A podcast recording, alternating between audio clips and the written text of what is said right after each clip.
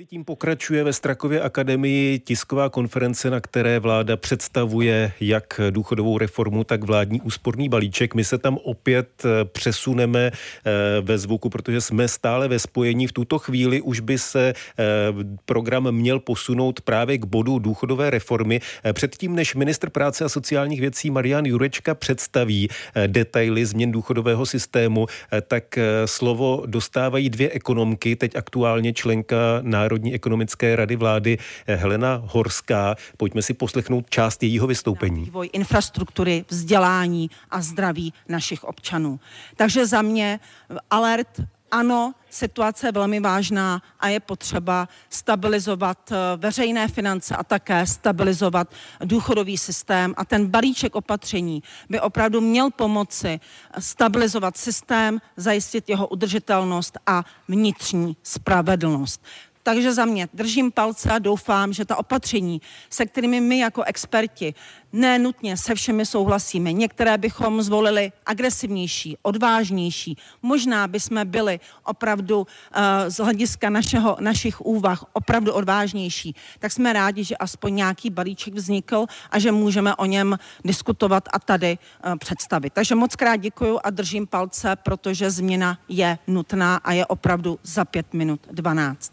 Tolik hlavní ekonomka Raiffeisenbank, členka Národní ekonomické rady vlády Helena Horská na právě probíhající tiskové konferenci vlády. Eh, teď by slovo měla dostat eh, bývalá předsedkyně Komise pro spravedlivé důchody Danuše Nerudová, která mimochodem byla včera hostem 20 minut radiožurnálu. To znamená, že se dá předpokládat, že možná mnohé z toho, co teď bude říkat, zaznělo už včera v našem vysílání. Pojďme si chvíli poslechnout Danuši Nerudovou. 30 letech a jít z kůží na trh, protože ta opatření samozřejmě budou bolestivá. Budou bolestivá jak v oblasti daňové, tak budou bolestivá v oblasti důchodové.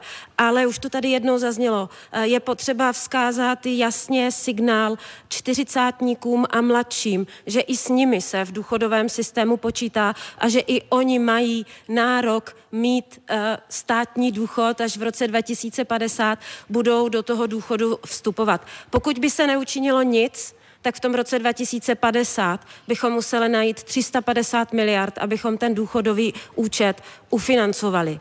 Eh, a je otázkou, kde bychom je vzali a jaký životní standard a jakou kvalitu veřejné služby bychom obdrželi, pokud bychom museli přesunout 350 miliard tady z těchto výdajů na důchodový systém. Tolik část vystoupení Danuše Nerudové na probíhající tiskové konferenci vlády k penzijní reformě.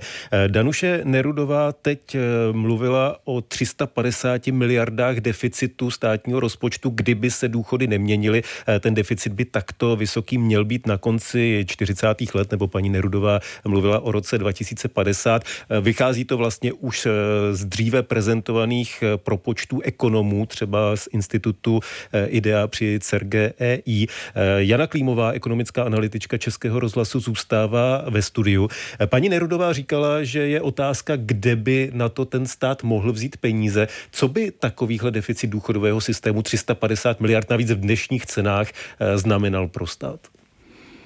No, tak nevím, co by to znamenalo pro stát, ale znamenalo to určitě pro lidi, pro důchodce, eh, to, že by měli prostě výrazně eh, nižší důchody, protože a museli by odcházet opravdu později, protože eh, pochybuju, že by se takovéto číslo dalo někde vybrat. Znamenalo Pardon, by, asi znamenalo by to znamenalo na úkor daní. jiných výdají, to, výdajů, to znamená školství, zdravotnictví, nebo šlo by na to jinak? Na úkor jiných výdajů a nebo na úkor drastického zvýšení příjmů, které které jsou samozřejmě eh, především zdaní, takže každý by eh, musel zaplatit, aby jsme se na, eh, na tohle číslo složili, tak by každý musel o, minimálně o tisíce měsíčně platit na daních více.